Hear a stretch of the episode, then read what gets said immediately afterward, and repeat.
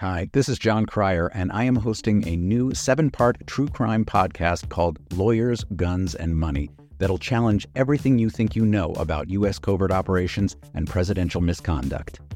From Jack Bryan, the director of American PSYOP, comes the incredible true story of John Mattis, a newly sworn-in Miami public defender in the 1980s who has found himself completely in over his head. I step off the plane, and there is a van with a couple guys with Uzis. And one of them in broken English said, "Welcome to Bogota, John." Mattis's first felony defendant has been arrested for having a machine gun and tells Mattis a dangerous secret. He was shipping arms into Central America on behalf of the CIA. As a first-time lawyer, I want to act like I know what I'm doing. But with the help of a Colombian drug smuggler, how much money the CIA raised by hitting up drug dealers? A lot of money, millions of dollars. An Alabama mercenary. They were prepared to die to the last man. I saw this in them. I saw the fire in their eyes. And they made me their war chief. And a newly elected senator, John Kerry. We are looking at allegations of drug running, gun smuggling, conspiracy to commit murder and murder itself. He'll fight to free his client. The judge said, "Show me, in a courtroom, how we were at war." Expose an illegal war being run by the White House. I mean, I wanted him involved, but I didn't want to be on record as doing it. And somehow stay alive in the process. I just escaped a kidnapping by the CIA in Costa Rica.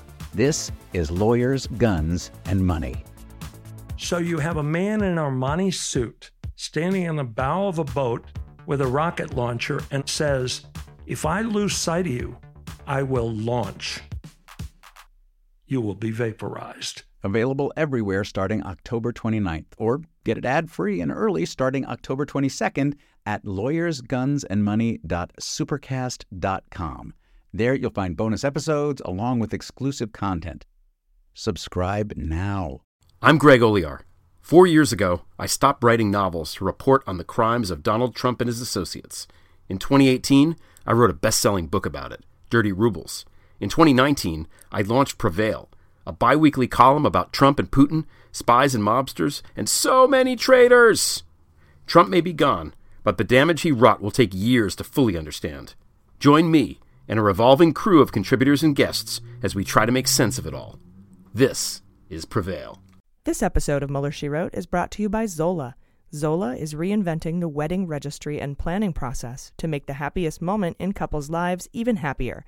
To start your free wedding website and also get $50 off your registry on Zola, go to zola.com/AG. Warning, this podcast contains laughter.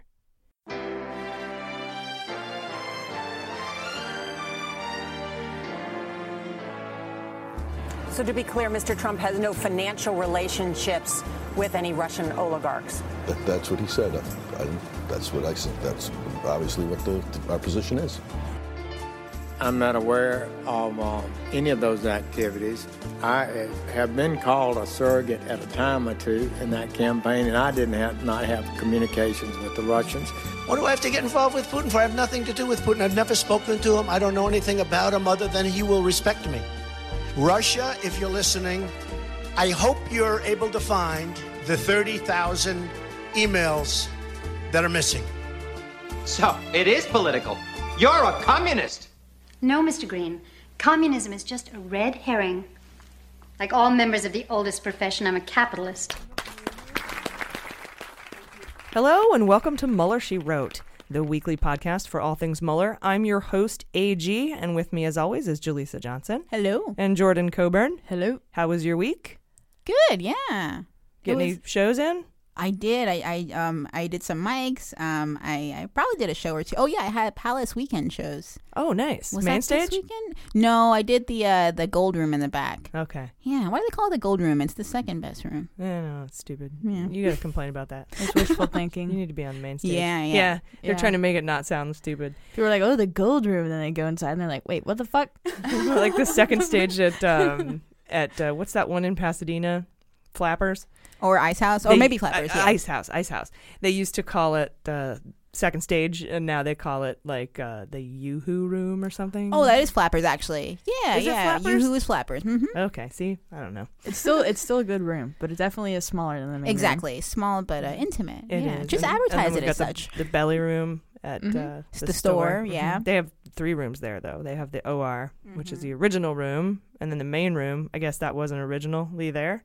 They built it after the fact? I think they did. So the main stage is actually the second stage, and then the belly room, which is upstairs, which I love the belly room. Yeah, because you do that little kitchen walk through the back stairs and you feel important. Oh yeah, Madhouse also has a second room now. Oh, I heard. What are they calling it? The Carlin room, I think, according to the Wi-Fi. Oh, that's really? My investigative reporting. That's cool. The Sane House. Yeah, it looks like the Comedy Cellar, kind of, because it's in a San Diego historic building, so there's bricks everywhere. It looks super cool. It's very nice, yeah. Is it downstairs? Or? It's all downstairs, yeah. Oh, I didn't know they had it downstairs. It's where the... Well, no, same level. Oh, okay. Yeah. Oh, yeah. Gotcha. All right. Anyway, my week was good. Basically, just sat around waiting for indictments. We all kind of were. This week was crazy, and we have a great show lined up for you. We have Judd Legum. He's coming on to chat about Stone's election shenanigans.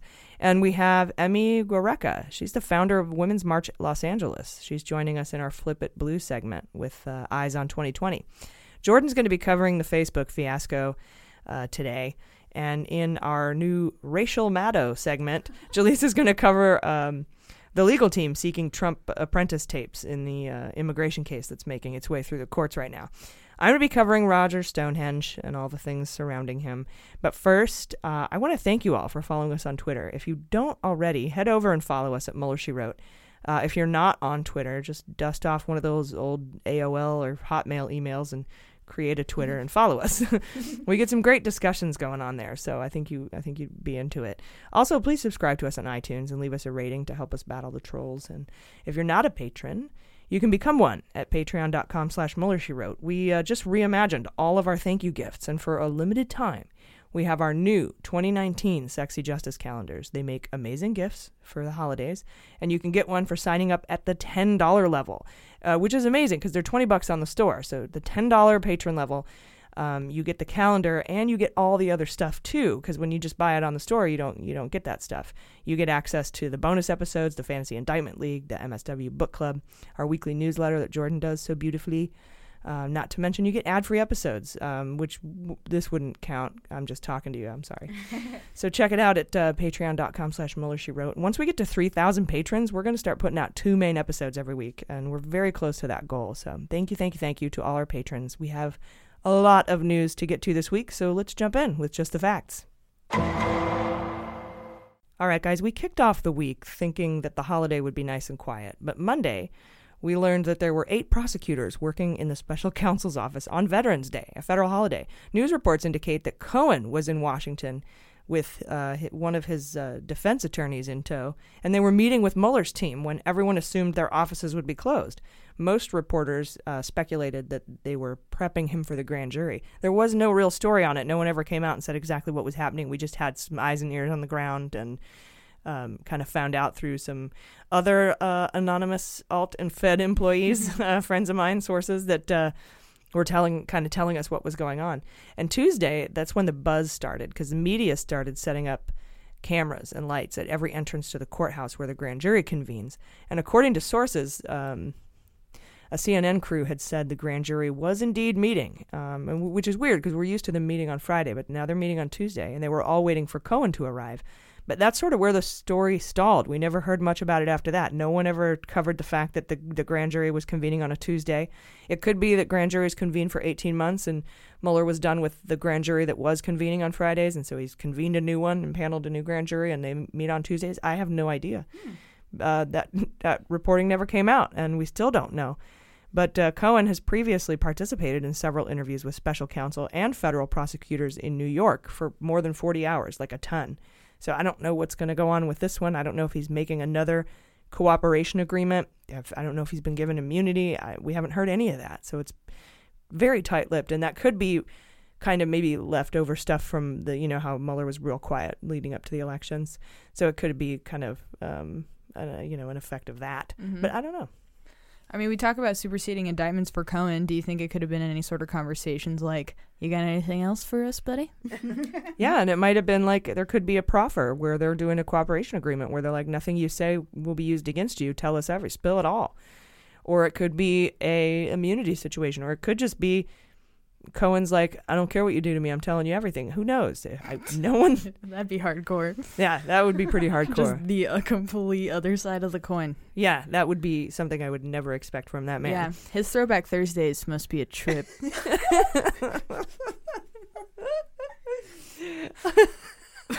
TBT. When I was a dick. Nice. TBT, when I stole taxi medallions. Medallion stallion, hashtag. Mm-hmm. Also Tuesday, Adam Schiff, the ranking member of the House Intelligence Committee, the guy who's poised to take control of that committee in January, told Chuck Todd, Meet the Press, that if Whitaker doesn't recuse himself from the Mueller investigation, any role he plays will be exposed to the public. He said that. You'll be exposed. And I love him. And Whitaker... You know, as you know, he was installed as the acting attorney general the day after the midterm elections. We kind of saw this coming. Everyone freaked out. But we're like, if you listened to this show, you were like, yeah, this was going to happen. Mm-hmm. And his appointment has been met with intense scrutiny. Top congressional Democrats wrote a letter Sunday to Lee Loftus. He's the top ethics guy at Maine Justice, and he's a Trump appointee. And they demanded that Whitaker recuse himself and vowed to use their newly gained power in the House to block him from interfering with it. We'll send a picture of that letter out in our weekly newsletter for you. Representative Jerry Nadler, the soon-to-be chair of the House Judiciary Committee, so Schiff is the Intel Committee, Nadler is the Judiciary Committee, he said he would subpoena Whitaker, if need be, to question him about his expressed hostility toward the Russia probe, and the members also threatened to attach legislation protecting Robert Mueller in the upcoming must-pass spending bill. Now, later in the week, that's like this month, guys. Later in the week, Senate Majority Leader Mitch McConnell, blah, blah, like he should just always be met with sad tuba music. We should add that little sad trombone. He doesn't deserve even a trombone. It's like sad tuba music. Boom, boom. Yeah, and a tortoise in the hair, he would still lose. He would, because he's on his back kicking his stupid legs that probably have chins. I don't know. Anyway, so Mitch McConnell blocked Senators Coons and Flake from bringing up legislation to protect Mueller. And Dems have not said whether or not they'd be willing to shut down the government if that must-pass spending bill is not passed, because they believe they have bipartisan support for it. There's a lot of Republicans who are into this. Oh, yeah. Just talked about that last week, right? Yeah. Mm-hmm. And Collins is one of them, but I don't believe a word she says. And Flake is kind of a flake. So, have you seen that meme like with the guy that's with the girlfriend and he looks at the other chick and it's Jeff Flake and he's all three people? That's brilliant. Yeah. I have seen that meme. Yeah. That's amazing. You could also do the one, you know, where the guy's sneaking up on the guy in the suit. Mm-hmm. And they could both be Jeff Flake. I love it. You should be the spokesperson for Head and Shoulders. And Mitch McConnell for no neck. I don't know. Yes. Chin cream. There you go. You don't even need beards. Mitch McConnell should be the spokesman for beards because he should have a beard to hide his no chin. Oh. Beards, what they're for. Beards brought to you by chins. Sorry for chin shaming. We're going to get in trouble. I know. Only bad people. There's so many things you could say. Why do you have to attack their looks? We're comedians. And he looks funny. And sorry. Most importantly, we're comedians. Yeah, I know. You know what? I'm sorry. I'm lowbrow. We're not above that. No. So that doesn't mean we go lower. It just means we're lowbrow. That's just where we are. They go low, we go lowbrow. That's how it. I was born here. I was born in the gutter. Anyway, what was I even talking about? Oh, McConnell, he blocked the bill, right? And so, despite all the warnings, all this crazy, anti-support, I guess, coming out for Whitaker, even coming from Republican side, all this just this intense scrutiny. The Department of Justice legal counsel issued a letter saying Whitaker's appointment is allowed under the Vacancies Act. That's basically in the government. What happens is if you have something like a torture thing program you want to do or appointing the masculine toilet guy, you have to get the legal counsel to sign off on it and say it's legal. Remember, we went over all that in the Comey book. And the Office of Legal Counsel, if the president or if somebody is like breathing down their neck to make it work, you know, sometimes they'll make it work. That doesn't work for regular government, for regular folks. It takes a year and a half for shit to go through legal counsel. But the legal counsel said it's allowed under the Vacancies Act, Whitaker's appointment, which then the Vacancies Act basically says any senior level official in a high level position, that's a GS 15 or higher. I'm a GS 14, so that kind of gives you an idea of how not important you have to be. If you're a GS 15 or higher for more than 90 days, you can become the acting AG. And many Dems argue the constitutionality of that, of the Vacancies Act, because the AG is a principal officer, and the Constitution clearly states that the principal officers must be confirmed by the Senate. And as of this recording, Whitaker has indicated he does not intend to recuse, and he's also saying that he will not cut the Mueller budget. So who knows? Like I've said a million times, I think the only reason he's there is to get info on the Mueller investigation to give to Trump. I think that's the only reason he's there. Oh, yeah. Yeah. When they asked if he was going to cut it, he's like, what budget? Oh, smooth, Whitaker, smooth. Nice. When asked about the Attorney General appointment this week, the Washington Post interviewed Trump. And Trump pulled another Lester Holt this week. This was big news, and it just sort of went by because he just says so many dumb things, and I think that's kind of his MO. He's like, I'm going to say so many dumb things that when I say dumb illegal things, no one will notice. Yeah. But when he was asked about, and you remember when Trump was asked about the firing of Comey during the interview with Lester Holt, and he said, you know, this whole Russia thing, this thing with Russia, you know, when he did that whole thing, that was on my mind when I fired Comey, basically. And then he told a couple of Russians in the Oval Office that he had the Russia thing off his back because he fired Comey. Well, in an interview this week with the Washington Post, Trump did the exact same thing. He was asked about Whitaker, and because he's temporary, and when Whitaker's done, whether or not he was going to appoint Chris Christie. Maybe Chris Christie could become his permanent nominee to Attorney General. And Trump replied by saying the Russia investigation should never have been had. It should never have been had. Like, he repeated that a couple times. And he just talked about Russia. And the Washington Post guy was like, okay. Didn't ask you about Russia, but thank you for that. And you could tell by the reporter's response, even though it's just a written interview, you could tell they were like, holy shit. And I can just see fucking Mueller like, God, stop obstructing justice so I could finish my report. Like, he has to keep adding on. It's like me trying to wrap the news up at the end of the week, like, stop news, stop. And I just can't imagine Mueller like, stop, you know, cut it out, I gotta finish my report. He's got a family to get back to. Trump, come on, stop breaking the law, asshole. In other Whitaker news this week, the Maryland Attorney General filed a motion piggybacking on an existing lawsuit asking a judge to block Whitaker because his appointment doesn't follow the Department of Justice Successions Act. And they're asking the judge to order that Rosenstein be put in charge instead. They're just saying, they're just skipping to the, you know, cut to the chase. This isn't constitutional. You need to make Rosenstein the acting AG. And the judge could order it. The judge could so order that, and that's hilarious to me. This motion is tied to a lawsuit filed in September against Jeff Sessions, the racist possum, defending parts of the Affordable Care Act. And since Sessions is no longer Attorney General, these guys are asking the judge to rule on a successor as a defendant in order for that case to proceed. And they're saying Whitaker cannot be that defendant because Whitaker said the Supreme Court ruling upholding the ACA was one of the worst rulings in the court's history. So that's a kind of a conflict of interest. So we'll keep you posted on the ruling in this case as we get updates.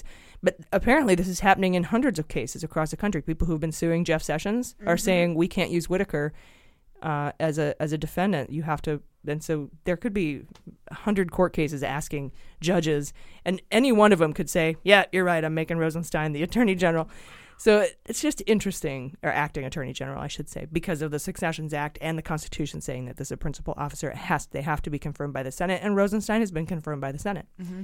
No one really. It's just amazing that he's not the acting AG, like, by default. Yeah. I think 2019 will be an interesting year with all these cases coming out. Oh, it should be super fantastic. I'm very excited. Yeah, I don't really understand why Rosenstein also had to go, because it's like you're getting rid of one person, not every decision that they've ever made and all the people they've ever appointed, you know? Mm-hmm. Like if whatever, I don't know, yeah, Secretary of State or something gets replaced, does his entire cabinet also go away too? Yeah, no. Yeah. That's weird. Also Tuesday, CNN sued the White House over Trump revoking Jim Acosta's hard-pressed pass because of that doctored video incident where a female staffer tried to grab... She's not an intern, she's an actual staffer. I think she's an associate principal, assistant, deputy, communications director. She's like an aide to an aide to an aide for the communications department. She tried to grab the microphone away from Jim Acosta, and that's my new boyfriend, by the way. And later in the... Sorry, McCabe. You can be on weekends. But later in the week, a judge ruled in favor of CNN and reinstated Acosta's pass, along with granting him a restraining order that he filed against the White House. So I'm not sure how that works. Like, yeah, they kind of cancel out. Is he going to stand outside? Like the White House can't come within 500 yards of me? I don't understand how that works. That's funny. Can America ask for a restraining order against Trump? That would be great, right? Like, I feel threatened. Incredibly threatened. It's important to note, though, and I want to make sure that this is clear, that ruling was not about the First Amendment, as Sarah Huckabee Sanders said. She's like, the First Amendment, conface. It's got nothing to do with the First Amendment. They didn't even touch the First Amendment. It was ruled on the Fifth Amendment, which is due process. And, and basically what happened is they revoked his press pass. He'd already had access to the White House. No one is saying everybody deserves access to the White House. The guy who already had access to the White House had that credential revoked without due process. And that's why the judge reinstated it. And I guess the restraining order probably disallows them from taking it again unless the due process is followed. Mm-hmm. Or it could be from the mic chick. She can't get within 500 feet of him. Did you see the SNL sketch with Cecily Strong? No, that's like one of my favorite sketches in a long time. She's so good with her up and down, Gibby, and the thing. And she's trying to take your mic. He takes his pencil. I need your microphone. Yeah. Cecily Strong is she's the jam. And then their doctored video. Yeah. Oh, yeah. It's so amazing. It's so good with the kick and the fall off the cliff and the big animated punching hand with the boxing glove. Oh, my God. If you haven't seen it, we're not doing it justice. You got to go watch it. There was a lot of Roger Stonehenge news this week, and I'll go over that in hot notes. But I wanted to discuss the history with Stone and his election protests in light of what happened in Florida this week.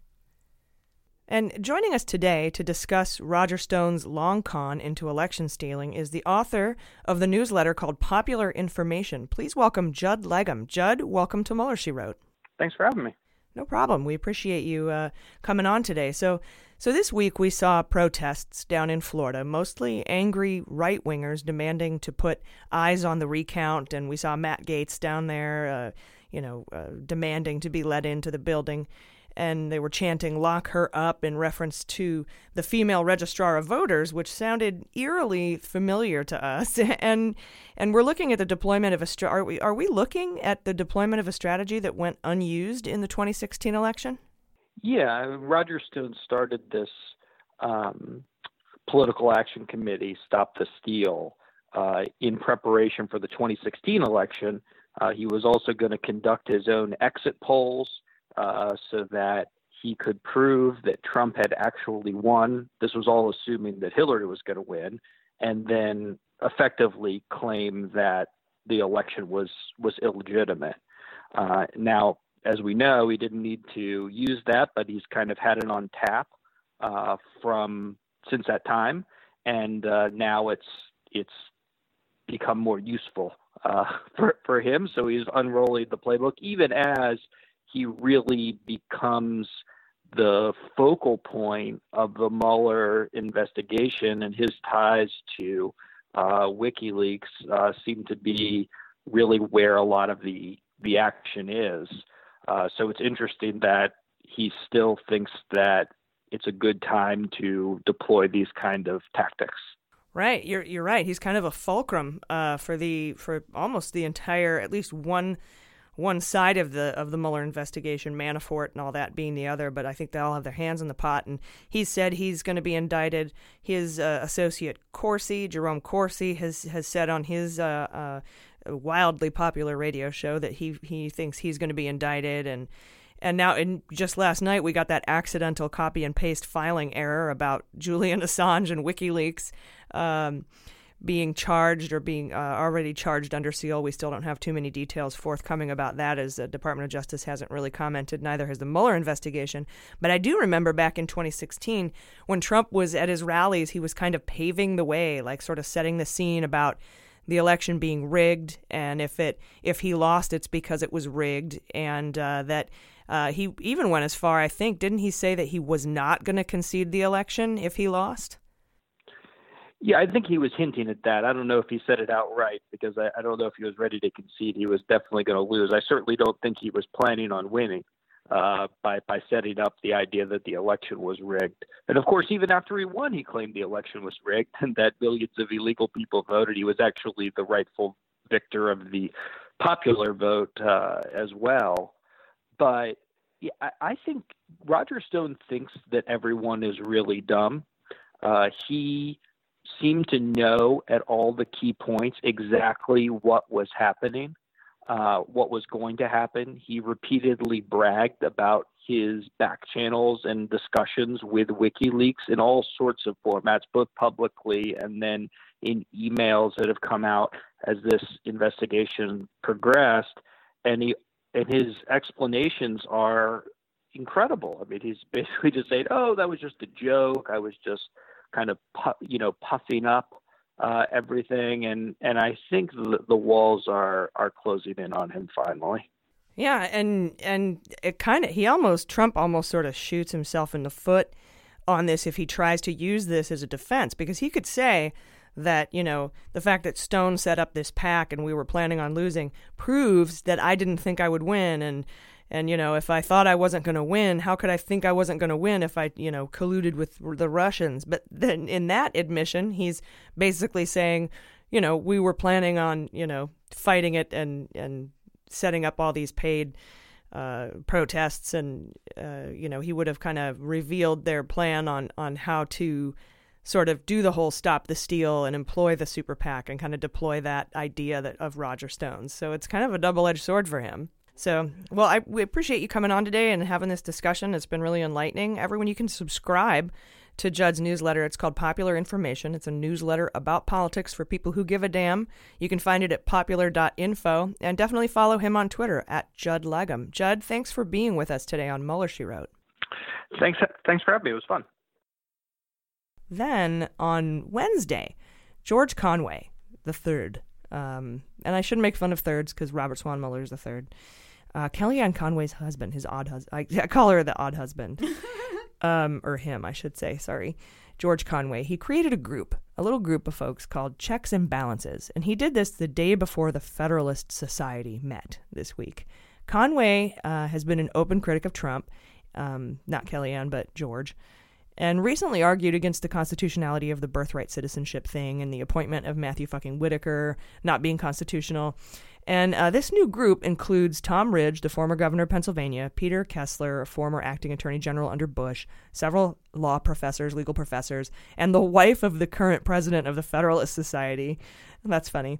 Mr. Conway was a longtime member of the Federalist Society. Federalist Society is the one who puts the list of, judges that are going to overturn Roe v. Wade, puts that list together. So that's who the Federalist Society is, super conservative. So Conway was a member of the Federalist Society, but he warns that there are conservative lawyers that have sold their souls for judges and regulatory reform. And he feels the need to be a voice for speaking out against that, and also that encourages others to do the same, other conservatives. So it's a safe space, guys.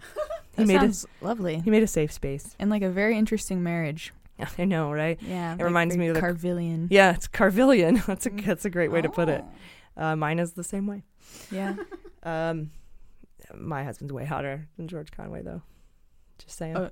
Are we allowed to agree with that? I wonder. Like, I'm like, yeah, good for you. But yeah, he's a dashing young chap. Yes, young. Well, I don't know about that. He's got a young.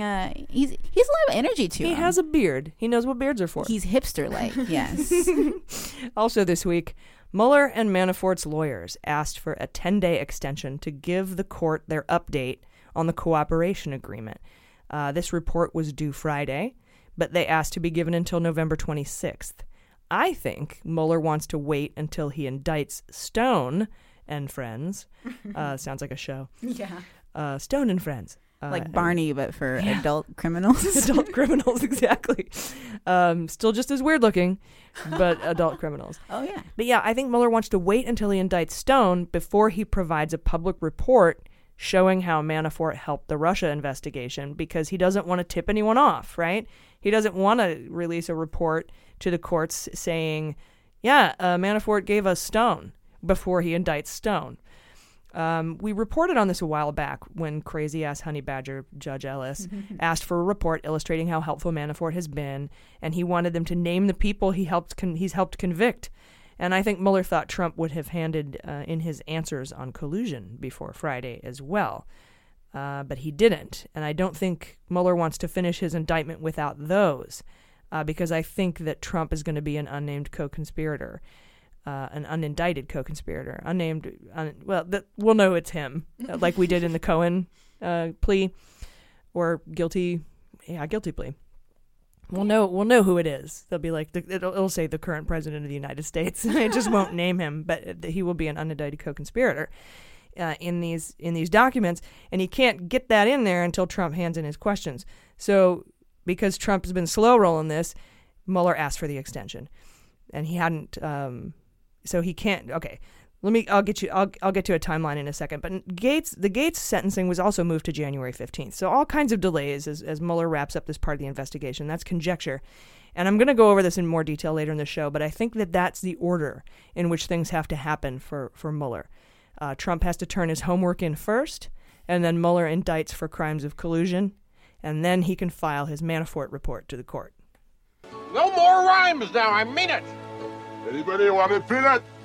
Ah! So I don't know. What do you guys think? Yeah, I agree. That makes sense. It's like Manafort's such a key person in all of this. I can't imagine he would release anything that's going to tip anybody off until some of the biggest parts of this investigation are done. Mm-hmm. Yeah, and there's probably stuff in future indictments that aren't even going to be in the Stone indictments. And he's like, and in fact, in the court filing to push it back 10 days, Mueller's like, I think you'll be very impressed with what we can give you if you just give us 10 more days. Mm.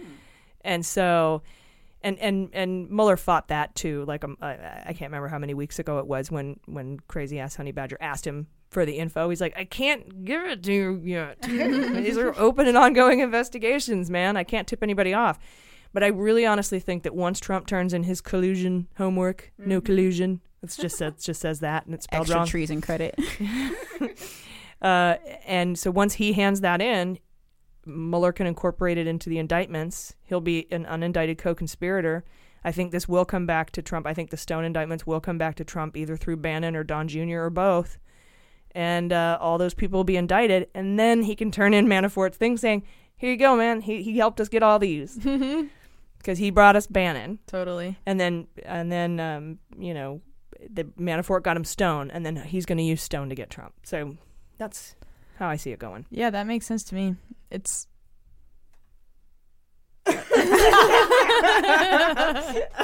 it's the suspense is killing. We all look like meerkats popping up over our microphones because everyone was waiting for me to cough. It's like the beat about to drop. That was great. 25:11. That was funny. And it was it. Hang on. Okay. Sorry, too many frogs in the throats. It's Santa Ana's, man. They're killing me. Oh, man. Yeah. White people problems. White people problems. Are we back yet? Yeah, go ahead. Okay. I don't know if we ever left. Yeah, that's true. We could just keep that on. If we didn't peek and it sounds fine. Okay, we can keep it in. Yeah. Care. All right. Well, all I was going to say is it's crazy how Stone is turning out to be sort of the crux of all of this, because he's just, there's so many webs that go to him. Is such a turning point, just a key. Yeah, it kind of makes you forget about Flynn. Like, what was Flynn even for? Yeah. Flynn who? I totally forgot for a minute. You're like, there's a whole other side to this whole thing. And then the whole Zamel, Eric Prince, Seychelles stuff. And then the whole, but Cohen's tied into that with the Prague things. And then there's Papa. Like, it's crazy. But Stone, and I have to say, I agree with you, Jordan, because the two cases that Mueller's hung on to are Stone and Manafort. Mm-hmm. That means that those are probably the two most consequential cases in the Russia probe, and he's handed off the rest, and he's trying to keep his scope nice and narrow so that no one can poke holes in it. Mm-hmm. He'd be a good gyno. all right. And an I don't know how I got there. I'm like, scope, narrow. Well, Mueller is just comforting, I guess. Or caves. Yeah, there we go. Yeah, assuming you're narrow. Yeah, yeah. Dr. Mueller.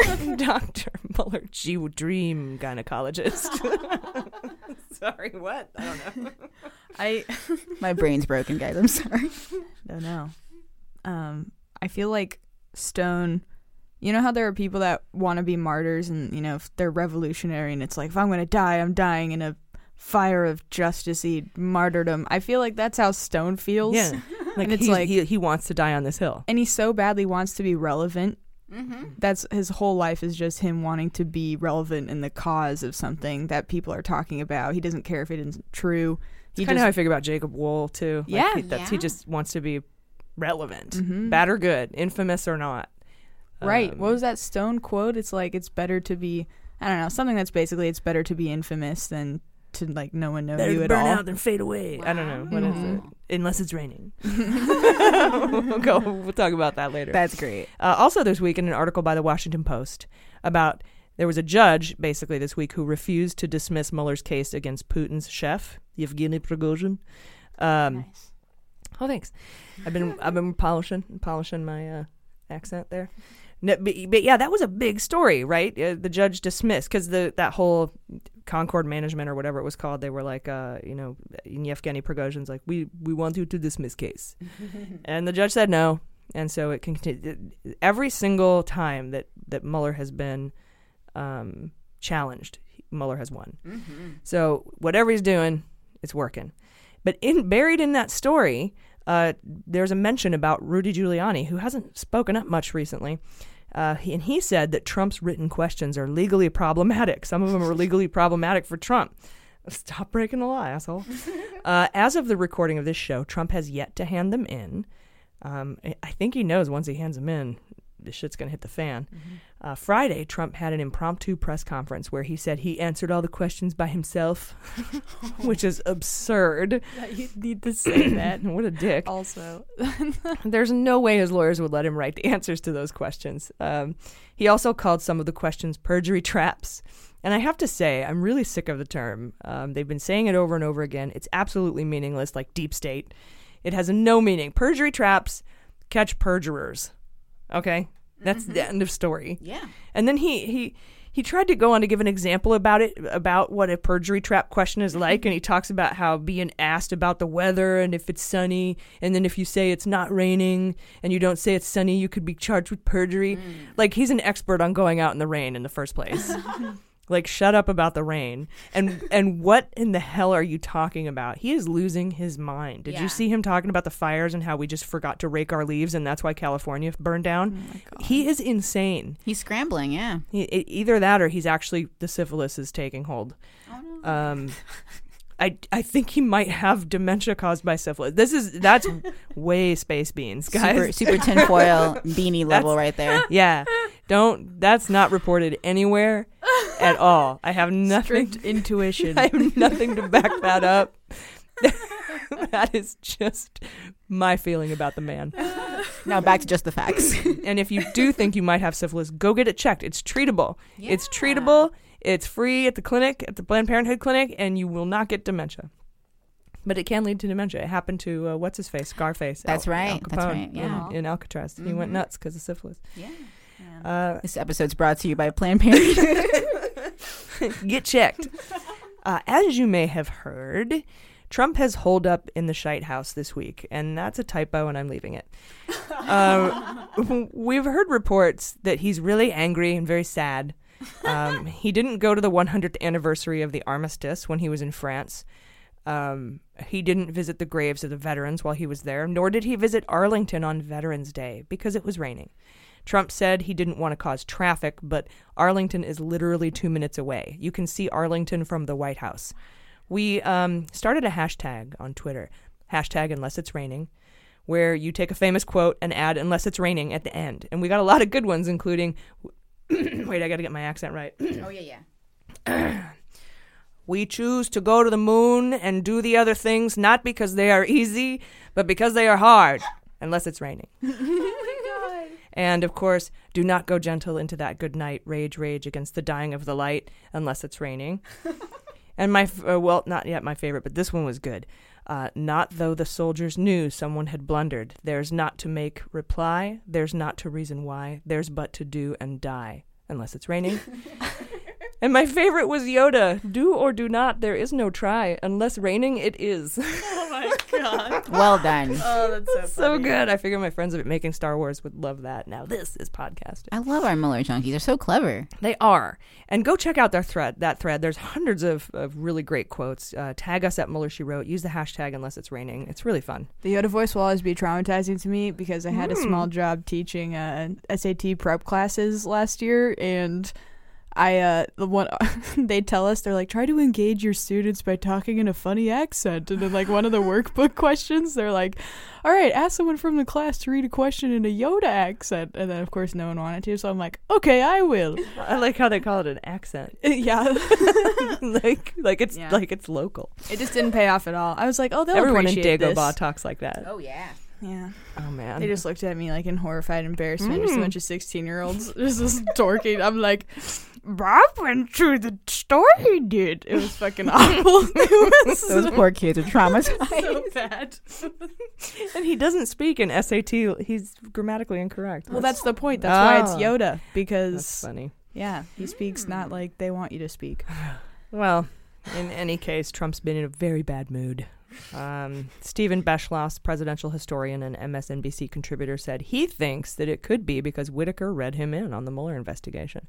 Or it might have to do with the fact that he had to do work for 3 days on the Mueller questions. That's probably the most work he's ever done in his whole life. In fact, the only work he's probably ever done is working on depositions and lawsuits and defending himself in legal matters. Yeah. I don't think it's the elections, as I mentioned in the interview with Josh Legum, because I don't think he cares about anybody but himself.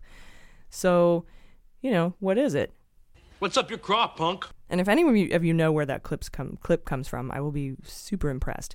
But I don't know. What do you guys think? Why is Trump pissed at the furniture? Why is he so mad? Like, he's extra mad. Like, everyone's like, oh, he's always mad. But, like, people around him have said he is now mad at everything. He's extra pissed. Post-midterms anger, perhaps? Totally.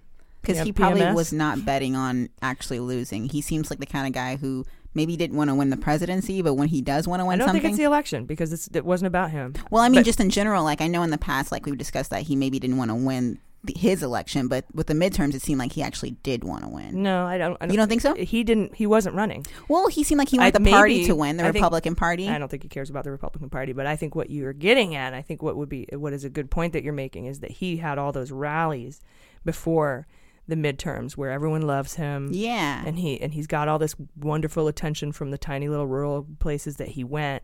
And now he doesn't have that anymore. He's alone in the White House. He has PMS. He has post-midterm syndrome. Oh, I like that. Yeah. I also think this is just by far the worst place he's been in as a president since he's been in office. And he's losing control more and more and more. Mm-hmm. And he's psychotic. And anyone that's an authoritarian person losing control is going to make them go insane. Yeah, like when you corner a sick animal or whatever. Let's see here. Wednesday. We're only on Wednesday. This is a long show, you guys. I told you. Seriously, go out for a walk. You will burn like 900 calories. Wednesday, a guest we've had on our podcast was arrested and booked on felony assault charges. Michael Avenatti posted $50,000 bail, and he's awaiting his first court appearance. And I don't care. I don't want to hear about it.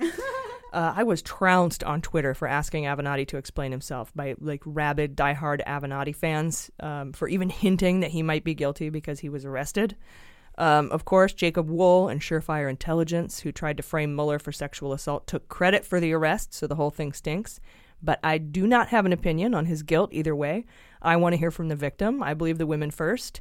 And I want to wait to hear more about the facts before I make a judgment about whether this was a frame job or not. But holy hell, you Avenatti fans are vicious. I asked Twitter what we should call Avenatti vicious, Avenatti rabid fans. And we got, we got Avenutters, Basta Bros, Bastards. That one's hard to discern though in text. It's good in writing because you could, like, maggots, MAGA all capital with little TS. Yeah. You could do BASTA and all capitals with RDS at the end. But saying it, bastards, it's hard to say. Avenazis was one. Oh. And Bastafarians. That's my favorite one. And I think Bastafarians is my favorite because I don't think we should attribute the Nazi word to people unless they're actually acting like Nazis. Mm-hmm. But y'all need to chill the fuck out. I don't know if he did it, but the dude is a douche. Unfollow me if you want to marry him. I don't care. Also Wednesday, lawyers in an immigration case have asked for the Trump Apprentice tapes, and Jaleesa will go over that later in the show.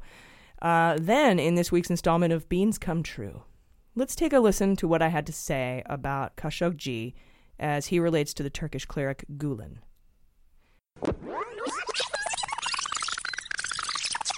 Well, it's important to note that in 2016, Saudi Arabia basically exiled Khashoggi for talking trash on Trump. Mm-hmm. So there's a motive. And another note to this story, just this week, Turkey released Brunson, one of our guys that they've had for a while, a pastor. I'm not sure if they're trying to curry favor with Trump or making some sort of trade, but I'd be very interested to see what happens with Gulen in the coming weeks. He's the Turkish cleric that Erdogan tried to give Michael Flynn $15 million to kidnap and extradite to Turkey. So I'm not sure what yet. I'm not sure what the motive is, but Trump is a very transactional man. Well, just like we said, it's reported this week that Trump had asked for options to legally remove Gulen from the United States, to extradite him to Turkey, where he would no doubt be tortured and killed. And the crazy thing is that Trump asked these questions of his National Security Council about a month ago when we were saying that he would. So Trump is clearly trying to appease Erdogan so that he will lay off Mohammed Bonsa in the murder of Khashoggi. Heavy squid pro quo. Then, the CIA determined Friday that the murder of Khashoggi was directly ordered by Mohammed Bonsa, or Mohammed bin Salman. Imbissa, we call him. Mm-hmm. And while sanctions have been enacted, they haven't been enacted against MBS, nor has Trump said he would pull the arms deal. So, we'll keep you posted. But Iran is a terrorist state. Mm-hmm. Yeah, mm-hmm. Also this week, another 30-page document was filed in the mystery Mueller subpoena battle, but no additional details were forthcoming. We talked about this last week or the week before. I think it was last week. There's the Andrew Miller case is working its way through the courts back and forth. Andrew Miller had to not hold himself in contempt. I always say that, but basically ask the court to hold him in contempt so that he could appeal, and they want to challenge Mueller's constitutionality in the D.C. Circuit Court, which is considered the second highest court in the land. Well, there's a second sealed subpoena battle going on. Some people were positing it was Trump. Some people were saying it was Junior. I thought it was Randy Credico. We don't know. There's still no information on it, but a 30-page report was filed in that case this week. It's going to the D.C. court, I think, December. In Papadopoulos news, his old lawyers finally filed divorce papers, legally ending their relationship. But even weirder, Papadop's new lawyers are seeking an order for a continuance of his bail, pending the outcome of Andrew Miller's case, asserting it would directly impact the validity of Papadopoulos' conviction and prosecution. So basically, he wants to wait to see if the judge finds that Mueller should never have been appointed and he's unconstitutional, because then maybe Papadopoulos could have his conviction stayed. That's stupid. Good luck with that. Yeah, but he wants to wait to go to jail because he's a baby. I want to see the light of day one more time. What a toad. We'll be right back. This episode of Mueller, She Wrote is brought to you by Zola. Zola is reinventing the wedding registry and planning process to make the happiest moments in couples' lives even happier. I went on the website, and man, I wish I had this when I married my Reagan Republican man 2 years ago. It's super easy to use. Not only do you have the registry, but they have tools for making your own free wedding website. You have tools to make save-the-date announcements and invitations. We call them save-the-dates. And all kinds of other wedding planning tools. The wedding website is free, and you can personalize your own design. The registry has over 500 top brands like Cuisinart and Sonos and OXO. And they even let you create funds, if you want to, just raise money for your honeymoon or a down payment on a house or whatever. And you can register for gift cards, too, so you don't have to go to 5 different sites to get all the things you need. It's all in one place. I went there. The navigation is super easy. It's awesome. You can start building your free wedding website and get $50 off your registry by visiting zola.com/AG. That's ZOLA.com/AG and get $50 off today. You'll be glad you did.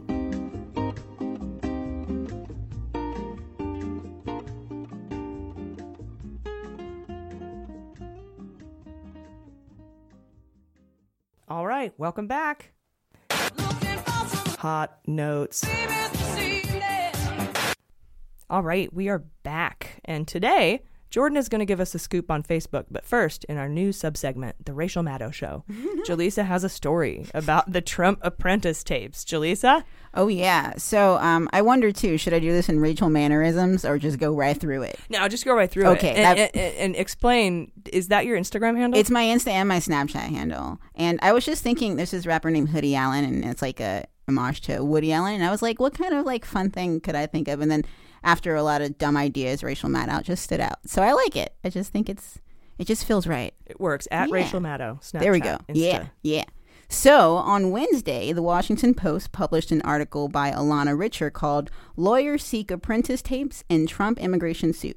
So here's what we need to know. A group of civil rights lawyers are suing Trump for his decision to end special protections, shielding certain immigrants from deportation. So they've already issued subpoenas to MGM Holdings Incorporated and Trump Productions LLC, demanding that any footage shot during the production of The Apprentice, in which Trump, quote, uses racial and or ethnic slurs or makes remarks concerning race, nationality, and or ethnic background, should be released. So their hope is that by publicizing the unaired footage, they can prove that Trump has a history of racial bias and was likely racially motivated in his political decision-making regarding this immigration law. Now, I know what you're... you don't really need to look at old tapes to like, prove. I mean, you could bolster and maybe add to the giant pile of racist shit he's already said. Yeah, along with his tweets from last week, I'm sure. Yeah. So, it's also like, maybe they should have looked at this before he got elected president, America. Definitely, definitely. That's our bad. So. Yeah, and your first announcement shouldn't be that Mexicans are rapists. Oh. I'm running for president. Exactly, yeah, yeah. Good luck passing an immigration bill, buddy. Mm-hmm. This is where we are. This is what we deserve. So I get it. My personal theory is not so much that the public will be outraged by this tape, but that we can use, you know, his racist rhetoric in the court of law and get cases like this stacked against him in the argument for impeachment or something similar with this new House. So we know that Omarosa and Michael Cohen have already gone on the record claiming that these tapes exist and insist that they've heard Trump make racist remarks towards African Americans, such as using the N-word. Now, is the whole thing about impeachment, is that your conjecture? That's just me. Okay. That's a personal theory. Yeah, yeah. Thank you for making that clarification. So basically, Trump denies this, of course, and he says that he, quote, does not have that word in his vocabulary and never has.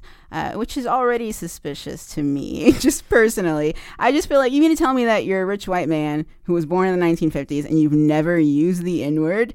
I'm just not convinced. Like, I feel like even my woke white friends today have used the N-word every now and then. Like, just mainly to remember what it feels like to say it or just to rap along to their favorite hip-hop song. Yeah, so. No. Yeah, basically to sing with Missy Elliott, but, like, really, that's about it. Yeah, yeah, and I totally respect that. Or read Tom Sawyer. You know. Absolutely. I've said my fair share of you know, things out loud just to fill the rush. And it's in his vocabulary. It's gotta be. He hates black people. Look, he's just Central Park 5. His dad kicked him out of the apartments. He totally hates black people. He thinks they're stupid. He thinks they're low IQ. Mm-hmm. He thinks that they're lazy. He thinks that they're thieves. And they're thieves. Yeah, yeah. No, you're right, though. This is Trump. It's obvious. And to say that he old dude only has 12 words in his vocabulary, one of them is the N-word, and we all know it. Yes, you're absolutely right. So I don't trust anyone that says never said the N-word, especially someone like him. But to the lawsuit, this particular case filed in Boston focuses on Trump's decision to end temporary protected status for thousands of immigrants from Haiti, El Salvador, and Honduras. And temporary protected status provides a safe haven for people from countries experiencing armed conflicts, natural disasters, and other challenges. So this group called Lawyers for Civil Rights says in the lawsuit that Trump's decision to rescind the program was deeply rooted in his known hatred for immigrants of color. Yeah, maybe the shithole countries thing will come into play, too. Yeah, you think? They even cited comments he made on the campaign trail, like you were saying, AG, and while in office. So attorney Orrin Nimney said in a written statement that, quote, access to these videotapes will help further demonstrate that defendant Trump holds racially biased views that impact his policy and decision-making. And these subpoenas they issued also seek any relevant outtakes or audio clips, transcripts, or anything just made during the production of The Apprentice. Yeah, B-roll. Oh, yeah, all that sweet B-roll footage. B-roll with the N-word. Yeah, they call it N-roll on The Apprentice. That's hilarious, AG. Wow. That was stupid. Brilliant, brilliant. You're too kind. Oh, I love it. In July, a federal judge denied Trump's request to throw out this lawsuit and rejected the administration's bid to remove Trump as a defendant in the case. Nice try, Satan.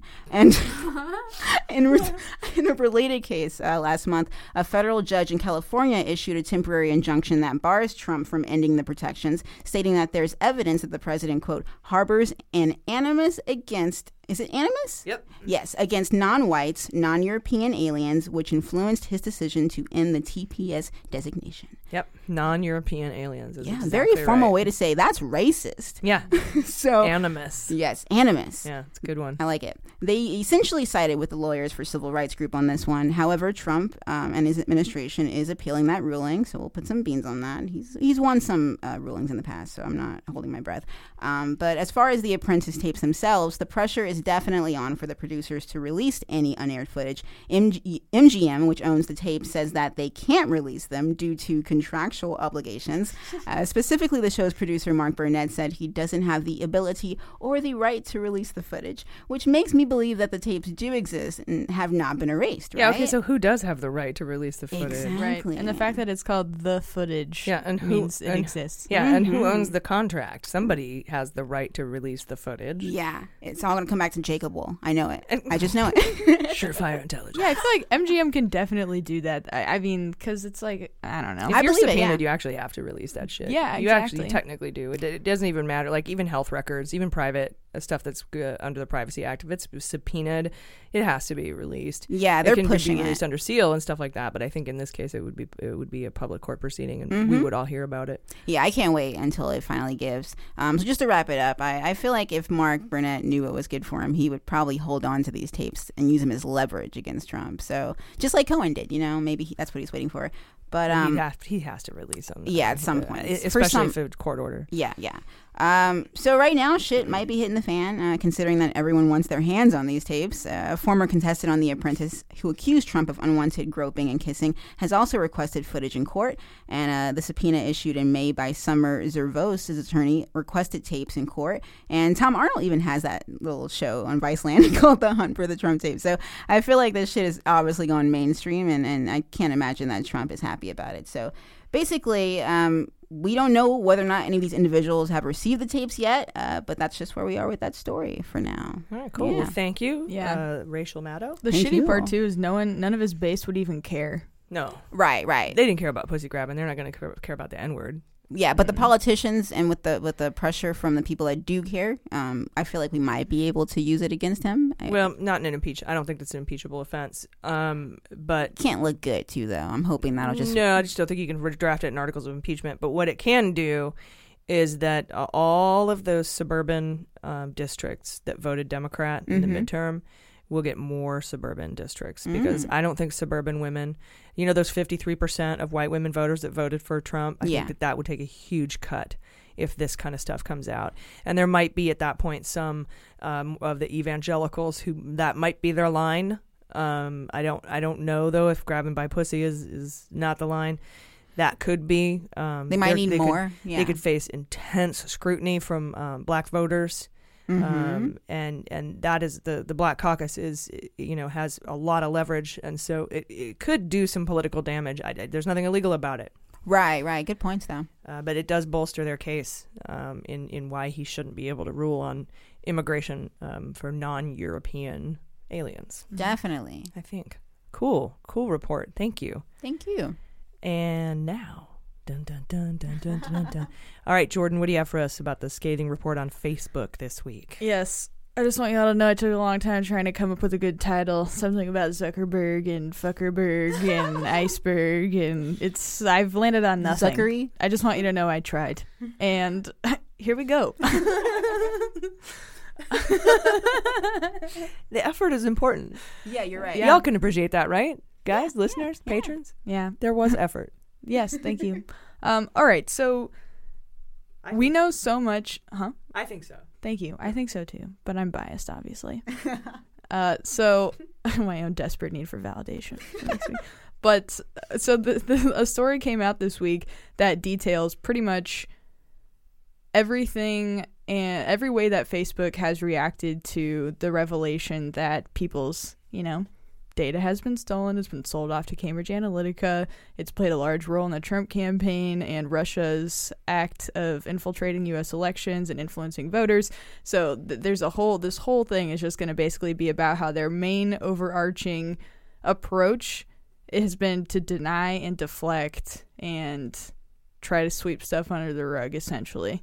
That might be unfair to say in general, but you be the decider, the decider maker. What? The decider in chief. Why is my brain not here? I like decider maker. Decider maker. We smoked a little bit of weed. I guess so. I forgot. All right. Okay, here we go. I promise. You be the decider maker. I worked hard on this, so I promise it's going to be good, okay? All right, so... yeah, there's a piece gets published. It's an in-depth look at Facebook's role in containing and transparently reporting data security breaches that enabled the Russians to successfully infiltrate the minds of U.S. voters in the 2016 election. Basically, Facebook execs were at war with one another on how to handle the divulgence of what was happening. In a September 2017 meeting, security chief Alex Stamos, or is it Stamos? Stamos, is it John's brother? Yeah, God, I don't know. The less hot one, because how much, you know. I'm going to go with Stamos. Yeah. Let's call him Uncle Jesse. Uncle Jesse got chewed out by Facebook COO Cheryl Sandberg for admitting that Facebook had not yet fully gotten a handle on the Russian interference that was happening on their network. Sandberg was absolutely livid, saying that Stamos had thrown them all under the bus by essentially admitting that they didn't have their shit together yet. Zuckerberg and Sandberg had chosen to deflect the blame instead and mask the problem when news came out about Cambridge Analytica receiving all of that data. According to insiders at the company, by the way, this article comes from over 50 different sources of people that are lawyers, employees, you name it. According to these insiders, the two hadn't diligently worked on cybersecurity at the company and generally would pass off cybersecurity matters to subordinates with little oversight. When outrage erupted by the public, they embarked on a smear campaign, essentially, against their online critics. They even paid a Republican Oppo research group to discredit activist protesters, linking them to George Soros. I heard about that. It was like Tim something or other, who was a frequent guest on PodSave, and PodSave caught a bunch of shit for that. Yeah. Do you guys hear about that? I did not hear about that. Yeah, PodSave caught a bunch of shit for employing that guy. They basically, PodSave wanted to have a Republican opposition voice sometimes to come in on their podcast. Well, it turns out that guy was part of that PR firm that tried to help Facebook, and everyone got mad at PodSave, and I'm like, look, if you're gonna be cool and have a Republican voice on your podcast, do you expect them not to be embroiled in some bullshit? Yeah, exactly. Like, I mean, and that's kind of like we're getting shit on Twitter right now for us being on Facebook and using Facebook as a tool because of what, you know, we're going to talk about right now. And it's like, I don't know. People, we'll talk about us on Facebook when you're done there, because perfect. I want to talk about that. Okay, cool. Yeah, and so another thing that PR firm was doing, they were lobbying Jewish civil rights groups to label some of the criticisms as anti-Semitic to try to get them offline. So there was some like there was a poster that someone had that because Zuckerberg and Sandberg are both Jewish, and there was a image that someone had made depicting them as having tentacles overreaching a large group of something, and it's supposed to represent a monopoly. And someone so it said that they were making some anti-Semitic gesture by putting two Jewish people, you know, depicting them as some like kraken-like creature and whatever. And come on, MySpace is doing okay. Yeah, they're not finding themselves in these booster seats. It's not a monopoly. Yeah, plenty of other you know, social media networks out there.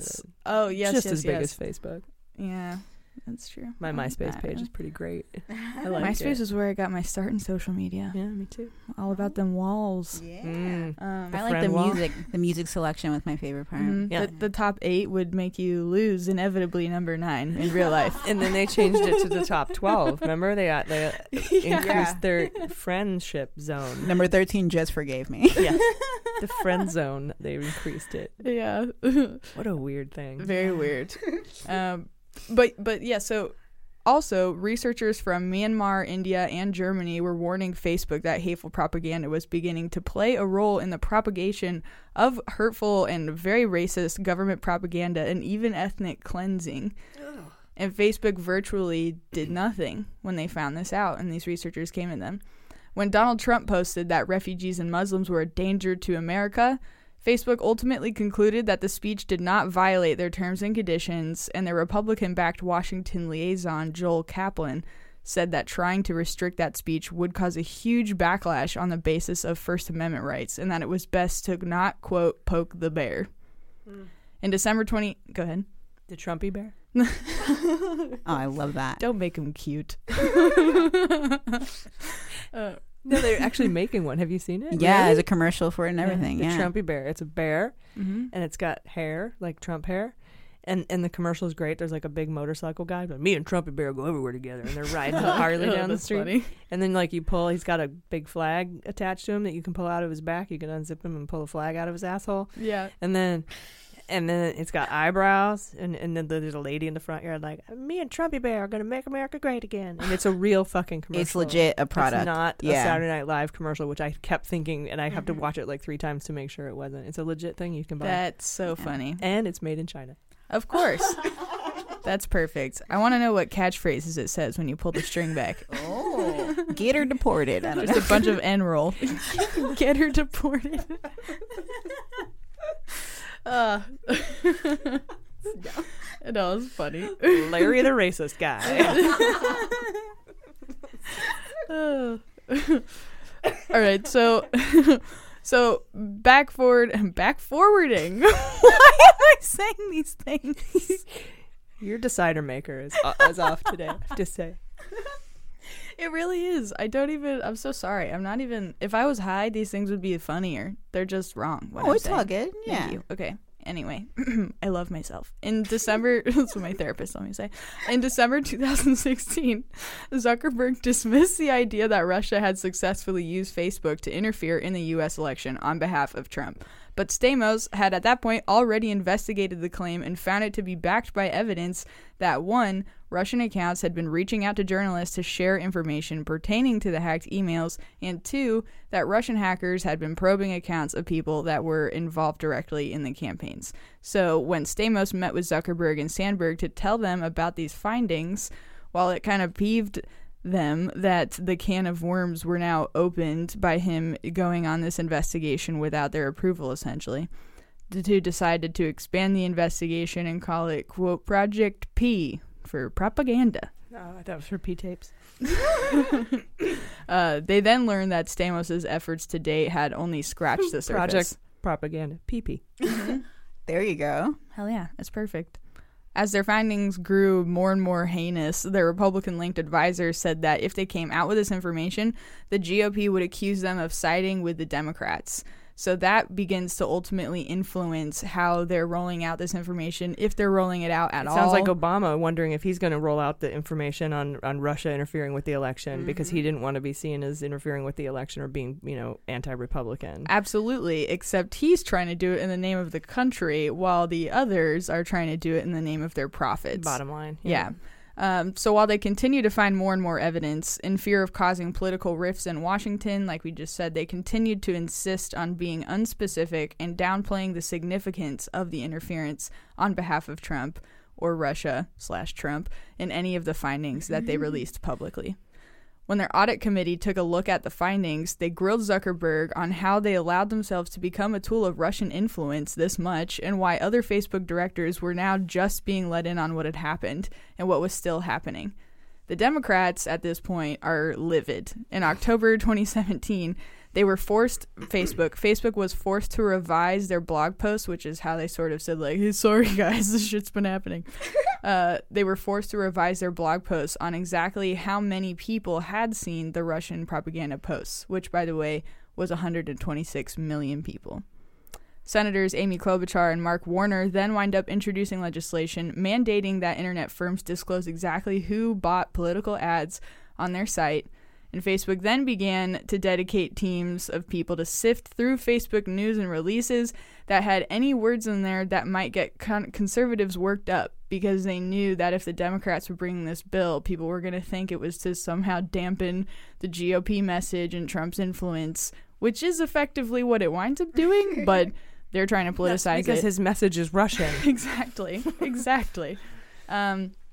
Facebook, then that's even like how he tries to. Sorry to interrupt. No, that's like how he tries to say that the release of stolen emails is his First Amendment right. Mm-hmm. You know, like, sorry, your speech isn't free just because you got it from Russia. Like, anyway, sorry. Yeah, he fails to see the illegalities that exist in what gets him to the point of releasing that information, or what gets people to the point of releasing it.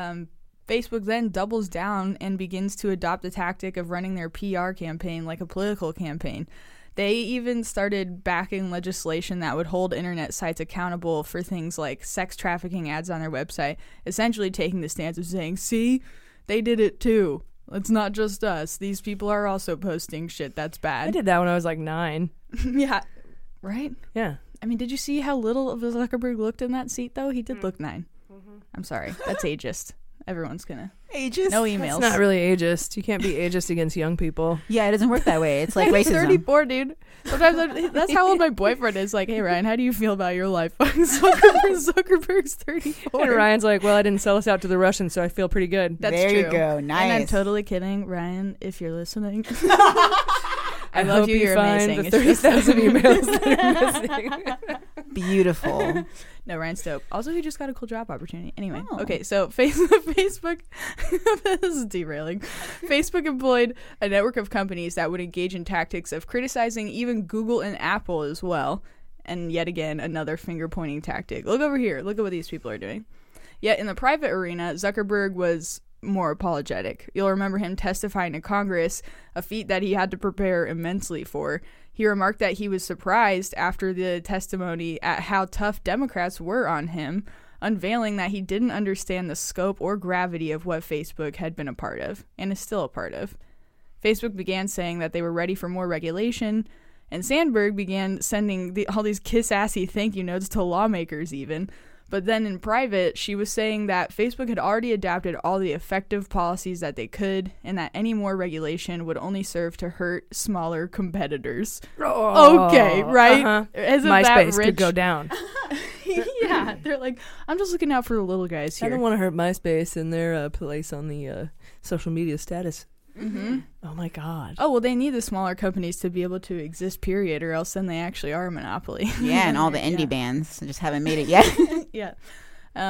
So when Sandberg was asked to testify before the Senate Intelligence Committee, Facebook lobbyists had been working to ensure that questions regarding Cambridge Analytica, privacy issues, and censorship were not allowed to be asked, and it worked. So a stern warning was actually made to all committee members by Burr that they were only to ask questions related directly to election interference.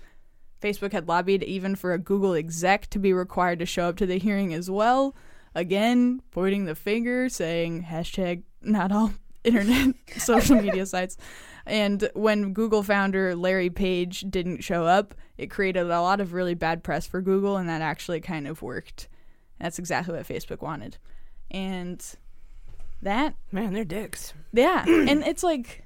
So that's the extent of that reporting, but what do you guys, I had no idea until this week that it was that much shady stuff. Oh yeah, all that the 126 million that all came out last October. Right. Mm-hmm. But like the hiring of like GOP backed. Yeah, I didn't know any of that. I had no idea they were doing that. All came out. Yeah, that's week. New. Yeah, they were playing Washington so much. Yeah. And I'm trying to figure out what to do about Facebook because we have our regular group on Facebook. We've got thousands of followers and likes there. And then we've got our closed group, which is where we hold our Fantasy Indictment League. I don't know what other platform I can do this on. I might. I mean, what would have to happen is we would have to build it into our website. And in order to do that, I would need to do a GoFundMe or a Kickstarter or something. Yeah. I have an idea. But Facebook is free and available, and that's why we're using it. And I hate that I have to, but it's like I don't want to deprive anyone of their Fantasy Indictment League. Yeah, yeah. I think another one that has similar features like Facebook, if people are willing, is Reddit. We could have a subreddit of our own for Mueller, She Wrote, and just they could post links and discussions there, just like Meme Boys has their own subreddit. I don't know how involved Reddit may be with political scandals at all. So if you guys want to brush up on... I think that's just all people, though. I don't think that's... I don't think they're... I think they're nonprofit. Yeah, so I think that'd be an option if we don't want to go with the crazy... Maybe we could bring MySpace back. Maybe go on MySpace. Yeah. Because we need the ability to control the group so only patrons can get in it, and I don't think you have that capability on Reddit. Good point. like a closed subreddit or something. I don't know if that exists. Oh, it does, but you'd have to do some serious sifting through of the requests. It's not as convenient as Facebook in that sense. Yeah, I guess. So, well, I guess what I want everyone to know is that we're working on solutions to get off Facebook, but it's just I don't know how viable it is. Mm-hmm. But we're absolutely grossed out by this. So and we have been for a while. I mean, this is been going on for a while. Twitter is the same, and you I can't not have a podcast and have no social media. Mm-hmm. And a lot of Instagram, a lot of Russians were on Instagram, and they used all social media outlets. So it's kind of hard to be like, well, we're just not going to use that. Mm-hmm. Otherwise, how would we get to you? So. Yeah. I mean, even as a comic, that's how I get booked like 80% of the time with people that don't know me, it's. And I don't use Facebook for propaganda and Russian tactics.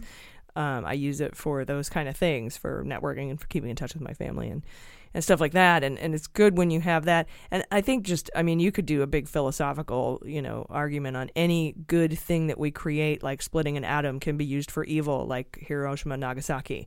Any scientific or technological advancement that we make can be used for evil. So it's like, damn, do we all not get to use any technology because some guy was a dickhead one time? That's what the Amish said, right? Or 16 Russians were. Totally. It's just too Amish. All right. Well, that's a really good report. So thank you for sharing that. Thank you, Jordan. We are going to figure it out. We'll figure it out. So I'm going to take you guys on a tour of Roger Stonehenge. Sit down. Let me take you on a tour. Earlier in the week, Jerome Corsi went on his radio show and told millions of his listeners, told his 10 listeners that he thinks he's going to be indicted for lying to the grand jury. And that's interesting because if he lied and Stone told him to do it, he'll also likely get charged with conspiracy. So put beans on that. And I wouldn't put it past Stone to intimidate witnesses because another story came out this week in the Wall Street Journal on Wednesday that special counsel Mueller is exploring whether Stone tried to intimidate and discredit Randy Credico, who is contradicting Stone's versions of events about his contacts with WikiLeaks, according to sources close to the investigation. Filmmaker David Lugo, who knows Credico and Stone, said he testified to the grand jury, Mueller's grand jury, about a blog post that Stone helped him write that was harshly critical of Credico. Further, Bill Samuels, you all know Bill, he was asked by the grand jury about Credico's reaction to allegedly threatening messages sent by Roger Stone. And no, you shouldn't know who Bill Samuels is. And prosecutors are examining messages between Stone and Credico that involve Credico's decision to take the Fifth Amendment. So it's not a stretch to imagine Stone and Corsi collaborated on Corsi's testimony to the grand jury, and now they could both pay the price for that. I think that conspiracy to, that little conspiratorial... when a bunch of witnesses get together and decide what they're all gonna say, right? Get their conspiracy to commit fraud or to defraud the United States. I don't know what the charge is in the law books. Perhaps somebody who knows more about the law can tell me. But I think they'll get charged with that too, not just lying. Corsi actually had an interview with NBC, and it was diverted at the last minute by his lawyer, who reported he got a call from special counsel just before Corsi was about to get out of the car and head into 30 Rock. I don't know if that or the imminent Stone and Corsi indictments have anything to do with the mysterious shuttering of the Fox News Twitter account, but I ain't complaining.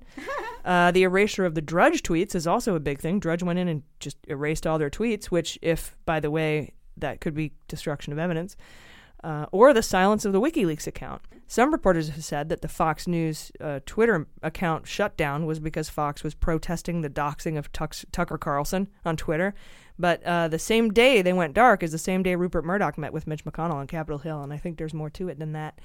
And as of today, Fox still has not tweeted since November 8th. They usually tweet about 250 times per day. And they lost about 20,000 followers. I have super space beans right here. This is a super space beans theory that it has to do with the Assange Stone indictments. Maybe they, those accounts helped disseminate stolen Russian emails. Oh. And they are gagged right now. That's just a theory. Or the Stone indictment. This also could be pivoting away from Trump by Fox. Rupert Murdoch might be done with Trump because he knows he's going down. But that's crazy conjecture. I'm almost 100% certain that it's not a Tucker Carlson protest, though. So I don't know. What do you guys think? They still have not released a tweet? No, I don't think so. Let's check. Anyone got their phone? Yeah. Yeah, because if that's the case, then I think that your beans are right. I mean, your beans are ready. Yeah. Well, because beans are done. Why else? They make so Fox much, like you said, they make so much money, and they get so many followers off of that platform. For them to totally turn it off, that's nuts. Yeah, it's been 9 days. That's got to be some. I mean, yeah. Yeah, or they could have just been like, your punishment is you can't tweet for 30 days. Maybe they've already been punished. I really don't know what it is, but I think that it has to do with disseminating Russian propaganda that's stolen, because they did tweet out those tranches of stolen WikiLeaks documents, and they could have conspired to get them. And if they did, they could have been shut down. We don't know, but it's definitely not a Tucker Carlson protest. Nobody gives a shit about him that much. Why else would they have gotten shut down? Have you thought about any other theories, really? Just the pivoting away. That Rupert Murdoch might be like, Fox isn't going to be a Trump network anymore. We're just not. He's going to go down. He's going to go down hard, and we don't want to be associated with him anymore. And they could just be pivoting. But their news show is still on, so... That's why I think it has to do specifically with the Twitter, especially Drudge and everything else, because Twitter is where they were disseminating those stolen. Very good point. Yeah. Well, at least Trump still has Trump TV if he lost Fox, so. Yeah, who knows? And back to Stone, NBC obtained copies of phone records on Wednesday showing text messages. These are new. He's released a lot. Showing text messages back and forth between Randy Credico and Stone from October 2016. And I'm sorry I went right through this without telling you who Credico was. He was the comedian guy who was supposed to be the way that Roger Stone got in touch with Julian Assange. He was the go-between. That's what Stone says. And Credico says, no, I wasn't. You're insane. So that's kind of who he is. He's a comedian, radio show host. He's the guy who brought his dog with him to the grand jury a couple Fridays ago. So anyway, Assange will get along in prison. Cat. So yeah, just kidding. Let's go take care of my pet cat. Probably not going to prison. Anyway, NBC obtained copies of phone records showing text messages between Credico and Stone from October 2016, right? 6 days before the Podesta wiki dump, Credico texted Stone saying, "Quote, big news Wednesday. Now pretend you don't know me." Unquote. Stone replied, "Quote, you died 5 years ago." To which Credico replied, "Great. Hillary's campaign will die this week," unquote. Man, how epic. It's important to note that Credico did not mention Podesta in this series of texts, so it's feasible that Stone could have gotten that information from elsewhere, like maybe Julian Assange. But it sure seems to shore up the story that Credico was the go-between between Stone and Assange. Yeah, and Credico's been like, vehemently denying that this whole time. I think he's the secret subpoena denier guy in that sealed court case that's going back and forth alongside the Andrew Miller subpoena battle. And speaking of Assange, guys, a copy and paste error led to the unwitting and unintentional announcement that the Department of Justice has already secretly charged Julian Assange. Now, this isn't necessarily an indictment because it looks like a charging document, and we don't know what the charges are. It could have originated with Mueller, or this could be from Maine Justice, as they've been pursuing Assange for years. There are some arguments that charging Assange for releasing documents is unconstitutional, and if we charge him, we should charge the New York Times, the failing New York Times, for publishing leaked information. However, a journalist publishing sourced information is far-sight different from conspiring with a foreign adversary to weaponize the release of stolen information to impact the outcome of a free and fair election. One is illegal, one is not, and there are statutes on the books that back that up.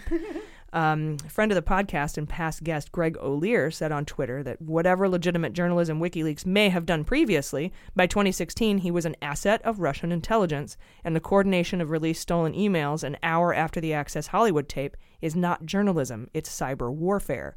He goes on to say that regular old indiscriminate dumps of sensitive information, stolen by hackers, isn't journalism either, and neither is it protected by the First Amendment, as the Trump legal team wants you to believe. We talked about that a minute ago. Assange has been holed up in the Ecuadorian embassy since 2012, hiding from a sexual assault charge, like innocent people do, and he's had a ton of fishy visitors, including Nigel Farage, that's a Brexit guy, Roger Stone, obviously we know who he is, and Sean Hannity. And don't forget, Assange reached out to Hannity with anti-Dem info, and that may or may not have something to do with their Twitter going dark. Not to mention, Hannity is one of Cohen's three clients at the time his offices and hotel room and house were raided by the FBI. He also reminds us, Greg O'Lear does, that Don Jr. traded messages with WikiLeaks during the campaign, and WikiLeaks is Organization 1 in Mueller's indictment of 12 Russians. There are also Americans named in the conspiracy in paragraph 44 of the Russian indictment, and I assume that's Roger Stone or one of his associates. I have a feeling we will find out before November 26th, which is when the Manafort report is due, on who he rolled. Basically, as I said before, Judge Ellis wanted Mueller to tell him what, who Manafort tattled on. And Mueller's like, can't tell you yet. So I have a feeling we'll find out before November 26th. I think there'll be speaking indictments. I think that they will implicate Trump, and I think he will be an unindicted co-conspirator. And that's going to happen, I think, within days of Trump handing in his homework. As soon as he does that, Mueller will stick it in the report, and the indictments will drop. Trump's answers are about collusion. Mueller may not want to indict, as I said, without this input, because Trump could be an unindicted co-conspirator. And I think that's why he keeps pushing it back. And I think that's why Mueller keeps pushing back the Manafort report. He wants to buy more time for Trump to hand in his answers. Nunberg said Stone was no longer welcome in the campaign once Manafort was out, so I assume Manafort rolled on Stone. And Mueller doesn't want to release his information on what Manafort gave him before the indictments drop. So that's the timeline, and that's conjecture. So Trump hands in his answers. Mueller indicts Stone and company, implicating Trump or the Trump campaign as unindicted co-conspirators. Then the Mueller reports to the court that Manafort helped him roll Stone. Then he'll use Stone to roll Trump and the kids. Maybe Junior, but Junior can be indicted with the Stone group. I also think the indictment will show that Stone and Credico communicated with Assange, who also communicated with Junior, and Stone told Bannon, who told Trump, and Assange told Junior, who told Trump, and that is why Trump will be implicated in these indictments, and that will be all laid out in a speaking indictment as soon as Trump hands in his homework. Put some beans on it, friends. We'll be right back. Russia, if you're listening, I hope you're able to find the 30,000 emails that are missing. So I have a very simple message for Russia. We know what you are doing, and you will not succeed. For over a year, Observer journalist Carol Cadwalader, who broke the Cambridge Analytica scandal, has been talking to Peter Jukes, the writer behind the hit podcast Untold, the Daniel Morgan murder. This whole story is about information, disinformation, propaganda, and the way that is used and the way that it's weaponised. And in reporting this story, what's happened is I found myself on the front line of that. And their greatest ally actually is the media. This is information warfare. The man behind Brexit, Mr. Nigel Farage. Robert Swan Mueller. I care deeply about the rule of law. What has never changed and will never change are our values. From the makers of Untold, this is Dial M for Mueller. Along with Carol Cadwalader, we'll be reporting on the front line of this information warfare, with everything concerning Trump, Russia, Brexit, and why Britain needs a Mueller inquiry. All right, are you guys ready for the Fantasy Indictment League? Yes.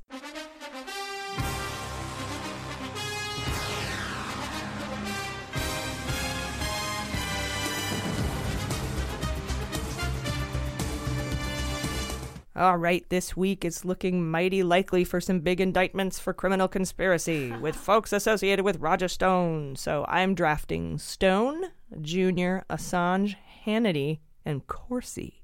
Nice. What about you guys? I'm similar. I agree it's going to be a big Stone week. So I got Stone, Corsi, Credico, DTJ, and Assange. All right, I've got Stone, DTJ, Kush. I pushed him out last week for a rando. I'm putting him back. And then Assange and Corsi. Is that five? Did I do six? I don't know. Do it again. I've got Stone, DT Jr., Kush, Corsi, and Assange. And just, perfect. Yeah. That's five. There's five. Yeah, nice. Got it. So nobody's doing WikiLeaks as an organization? You're not doing it, right? I'm not. Okay. Because I think it's not worth as many points as the others. Mm-hmm. There's going to be 17 other people fucking indicted this week. We just only have five people on the team. So I picked the five high point value people. Mm-hmm. I wanted to get Junior in there for the 20. And, of course, the Stone, Assange, Hannity, and Corsi. I thought put Hannity in there. Twitter went dark, man. Something's up. Mm-hmm. Yeah. All right, you guys ready for sabotage? Yeah. Yes.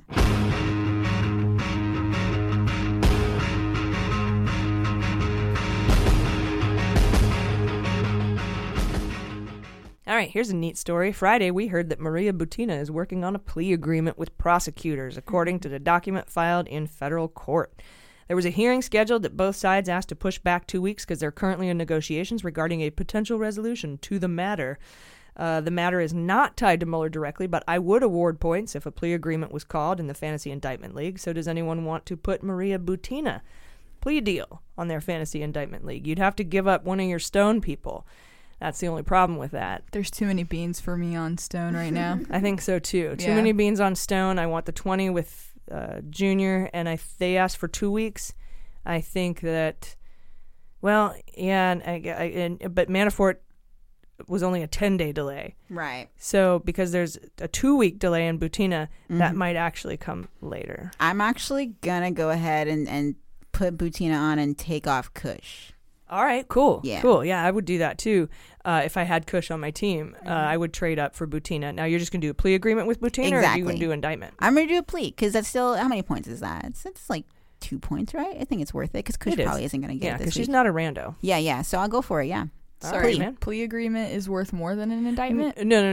You can call a plea agreement or an indictment, but if you aren't just doing a straight up indictment, you have to say that you're doing a plea agreement. Got it. Because usually plea agreements come with indictments, like they plead guilty to something.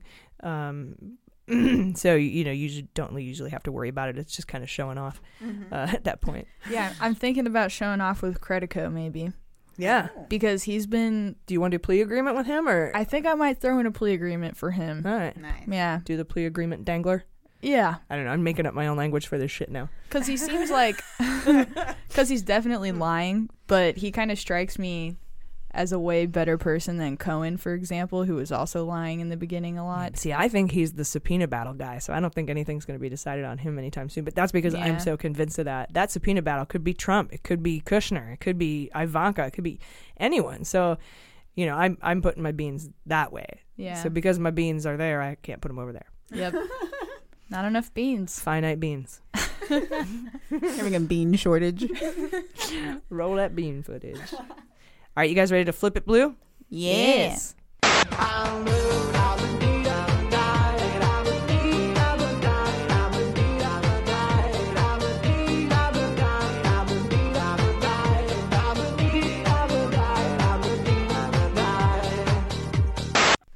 right, guys, we got our blue tsunami. The biggest gains for Democrats since Watergate. We're up to 229 seats. I thought 226.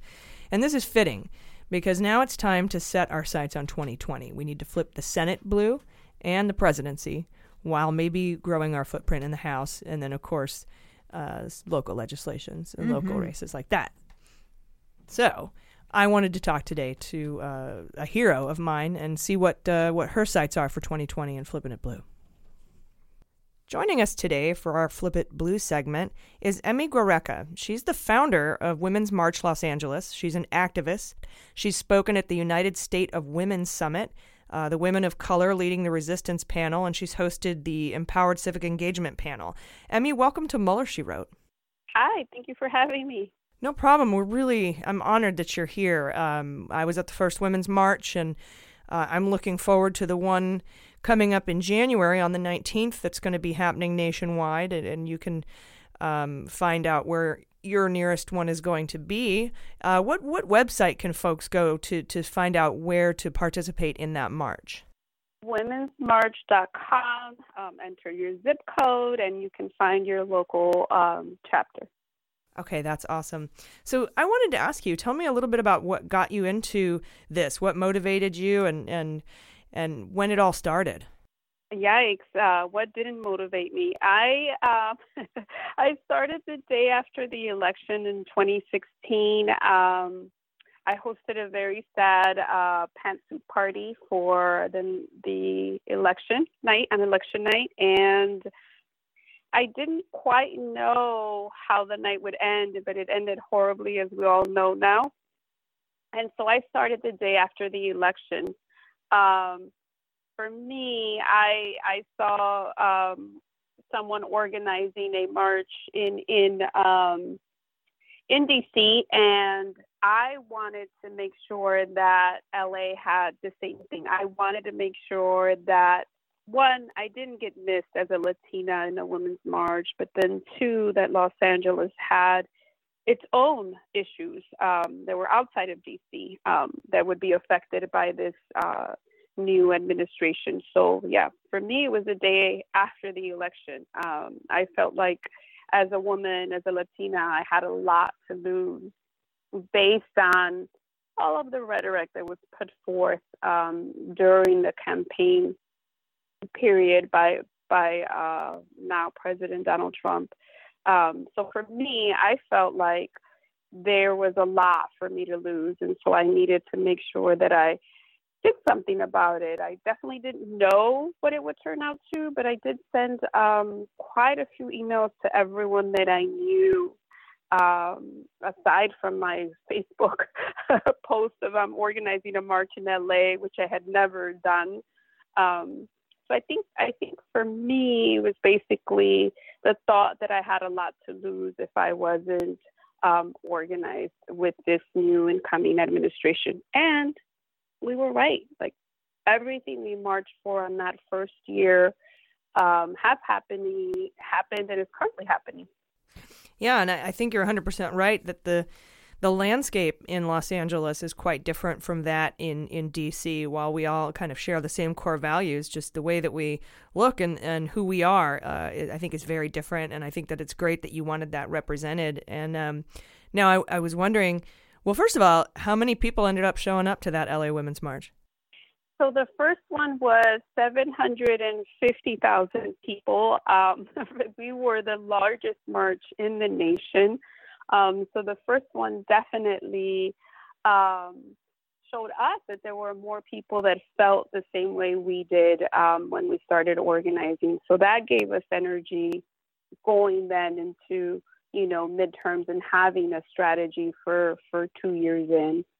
Now, what are you looking like? How are we looking forward? Now we've got the midterms under our belts. We've won that. And now, well, at least the House, which is what we were expecting. I think it's a bigger blue wave than we thought, biggest since Watergate, and they're still counting. So we can see how that turns out. But what are you doing looking forward? I know that there's the January 19th march, and I was wondering, you've definitely inspired some of the largest numbers of women running for office. I think that had a lot to do with the Women's March. But now going into 2020, what are your aspirations and your goals? Well, I think for us, it's for me and our organization, Women's March, we want to make sure that it's not a fad. We want to make sure that it's not, we're upset at the administration, we're going to march, and then we're going to run for office and then leave it at that. I think that we need to continue to build that pipeline of political power. I think that if women are not in office, women are not continuously represented, because I think it takes more than one term. It's going to take a few years to really catch up, right? Women are 51% of the population. It's going to take us quite a few years to be represented equally in the House and the Senate. And 2020, I want to see female candidates running for president. Like, it's not a surprise that we have two or three female candidates, right? So, we're like, oh, yes, Hillary's the only one that's running for president. Shouldn't we have had about three other women up there? Yeah, I agree 100%. And I mean, looking at it, just like you said, everyone was amazed and in awe that we have 100 women now in the House of Representatives, but that's less than a quarter. Right. And yeah, and we're more than half the nation. Right. It shouldn't be a surprise. It should be, oh, we need more in office, right? Because when you see, three or four candidates, they're all male, and we're always surprised that there's a female running. And how do we support that? What are we doing to bring up new leadership, female leadership? I'm happy that there were so many diverse women that got elected into office. And I think that we need to continue that, because that is what the United States looks like to me. Oh, yeah, I agree 100%, especially if they're going to run, if the Democrats are going to run as they did in the midterms on health care. It's always shocking and surprising to me that there are no women who sit on these panels to discuss health care policy. And we have our very own healthcare needs that are different, and we should be represented at that table. So I think that's a really great way to look at it, a great goal to say, you know, we got 100, that's fine. We've got more, that's great. Let's get even more. Let's move the needle so that our, not just our House of Representatives, but our Senate, and a lot of Senate seats are going to be up in 2020, represents us as a people more than it does now. Correct. I agree. And I don't want it to be, because we're calling it women's wave. For me, I don't want it to be a wave like it was in the 80s. I don't want it to be a wave where it's like, well, the women marched and they got 100 women in the office and that's it. We have to continue till we are represented equally. That's, if we are not represented equally in our government, what makes us think that we are going to be represented equally in the private sector? I think that it starts to move down. Oh, it absolutely does. It touches every aspect. And that's why I think it's so important that so many women ran for local governments and local and state legislatures, because that speaks to bigger races like governorships and then the White House presidency, the House and the Senate. And then we can also look at the judiciary. So, and I think that of all of the people that Trump has nominated for the judiciary, I think less than 9% or nine of them, not 9%, but nine of them are women, and none of them are people of color. Oh, well, that doesn't surprise me there. Based on what we know and about him. But yeah, that's it. And again, that is not representative of the United States. That does not represent all of us. Right? I mean, at this point, you would think that women didn't exist based on who is running our country. Yeah, exactly. And are you involved with any other organizations? Is your organization involved with any others that are pushing more women to run for office? So we definitely, one of our key strengths is that we partner with a lot of organizations. We definitely partner with Emily's List. We have a C4 called Women's March Sister Network that will start to help women get to office. Because right now, I mean, how do we get to office? I know specifically from Women's March volunteers, we had about 16 women run for office. About half of them won their local districts, whether they were running for city council or school board. So we want to make sure that we continue that, but we do definitely look to partnerships, look to those that have been doing this type of work before, because we're really 2 years old as an organization, and we were all really, really grassroots activists. I mean, I was running my own business before November 8th. I jumped in November 9th, 2016. So for us, partnering with other organizations is key. We work closely with League of Women Voters, Emily's List, and among other organizations. But that's definitely key for us. Well, great. Well, where can our listeners get more information on how to become involved, maybe donate and support Women's March? And you know, what website should they go to get all that information? So I'm going to send them to two websites, because I lead Women's March California and Women's March Los Angeles. Women'sMarch.com is the main website for the organization, and I personally am at Women'sMarchLA.org. I'm Emi at Women'sMarchLA.org. If you want to ask any questions, donate, anything you may want to know about what we're doing in Los Angeles and throughout California. Wonderful. Well, I really appreciate you coming on today. I'm looking forward to all of the activism in the next year and a half leading up to the election for 2020. I guess about a year. I guess it's a year. Year and a half. Two and a half. It's too far away. Is what it is.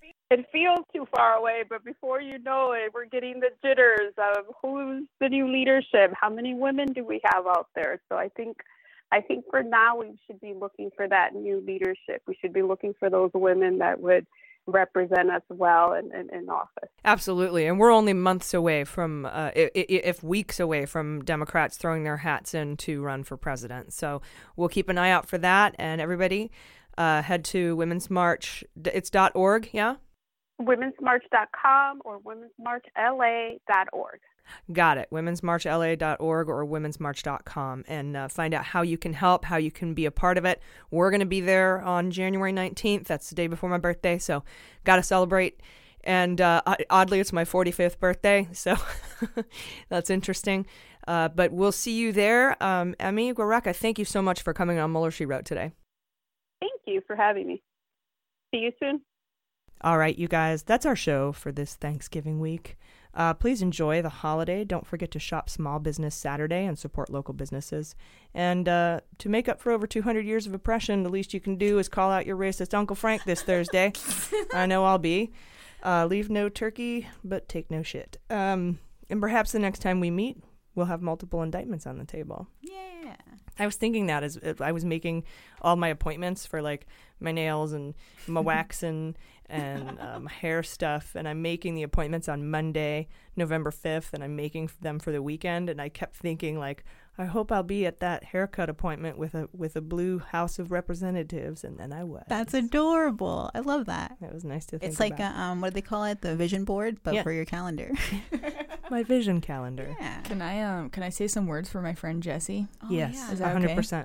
Okay, so last week I wasn't here, and it's because I was attending a funeral of one of my dear friends and figures growing up, Jessica Stokely Sproul. She passed away right before the elections happened, and I'm so sad she didn't get to see what happened on Tuesday.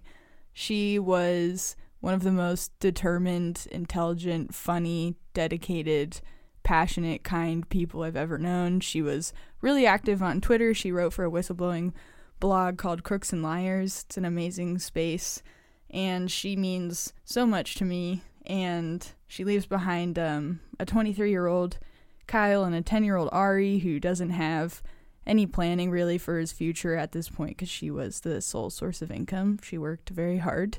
And they have a GoFundMe up, which we've shared on our Twitter, and I'll share it again on my personal one. But if it's, I know it's a weird ask maybe because you don't know who she is, but if you could take my word for it, she's one of the best people I've ever known, and the family is one of the best families I've ever known. So if you guys have anything to throw to them, that would mean a lot. And she loved Malcolm Nance, was her favorite. Aww. She absolutely loves Malcolm Nance. She was a Mueller junkie, right? She was total. Yeah, she was at Politicon with us. Yeah, I got to see her at Politicon. Mm-hmm. Yeah, not long before she passed. So, thank you for letting me take up this space, and please send good thoughts to her family. What's the GoFundMe? So, if you want to find the GoFundMe, you can Google Ari's Future Funds. Ari spelled A-R-I, Ari's Future Funds, and it'll be the first result that comes up. Thank you. All right. Well, thank you. And we're going to go forward, and we're going to make sure that we celebrate her life. And Jimmy Wolpert got his bench. Yeah, Jimmy Wolpert, the Jim of the San Diego scene, yeah. Mm-hmm. A local comic who passed away. He drowned, and he was just a wonderful guy, so thoughts to him as well. And let's make sure that we remember what we're thankful for this week. And I know that a lot of people don't like Thanksgiving because of the, indigenous peoples and all that. But, then throw all that out the window. Don't make it about that. Just make it about being with people who you love, your real family or your chosen family, and being thankful for who we have and what they do for us. I've been AG. I've been Jaleesa Johnson. I've been Jordan Coburn. And this is Mueller, She Wrote.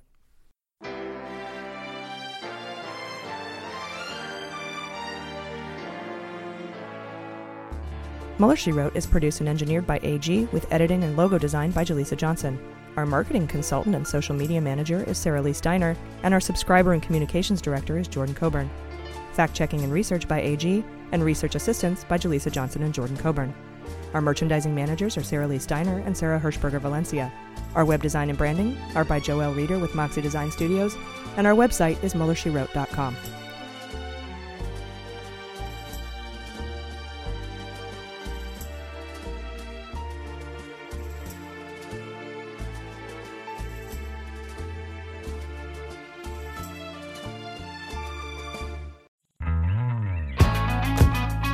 You voted. I did. You protested. Again. You postcarded. So many Sundays. You posted on social media. Got some likes. And you're still reeling from all the terrible news. Yeah, but what else can I do? I'm Kelly. I'm Lila. And we're going to help you figure that out. Each week, we'll interview people on the front lines of political action about the things they actually did to take action. What got them started, who helped them along the way, and what they do differently if they had it to do all over again. And in the process, we'll give you concrete advice about how to take the leap from freaking out on Twitter to making a difference. Follow What Can I Do wherever you listen to podcasts, or tune in on whatcanidopodcast.com.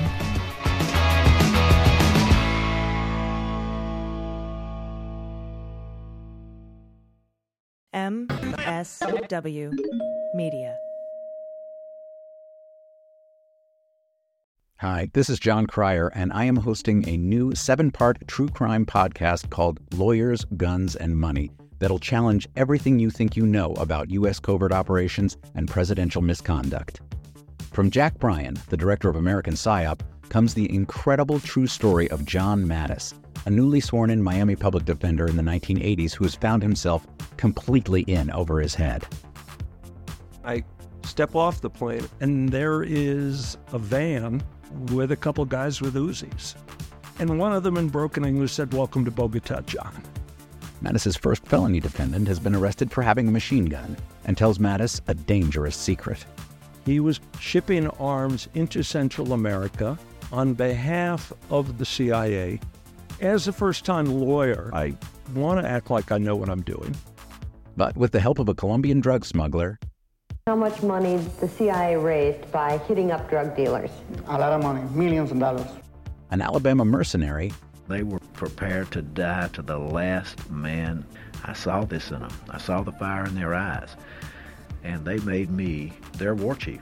And a newly elected senator, John Kerry. We are looking at allegations of drug running, gun smuggling, conspiracy to commit murder and murder itself. He'll fight to free his client. The judge said, "Show me in a courtroom how we were at war." Expose an illegal war being run by the White House. I mean, I wanted him involved, but I didn't want to be on record as doing it. And somehow stay alive in the process. I just escaped a kidnapping by the CIA in Costa Rica. This is Lawyers, Guns, and Money. So you have a man in an Armani suit standing in the bow of a boat with a rocket launcher and says, "If I lose sight of you, I will launch. You will be vaporized." Available everywhere starting October 29th, or get it ad-free and early starting October 22nd at lawyersgunsandmoney.supercast.com. There you'll find bonus episodes along with exclusive content. Subscribe now.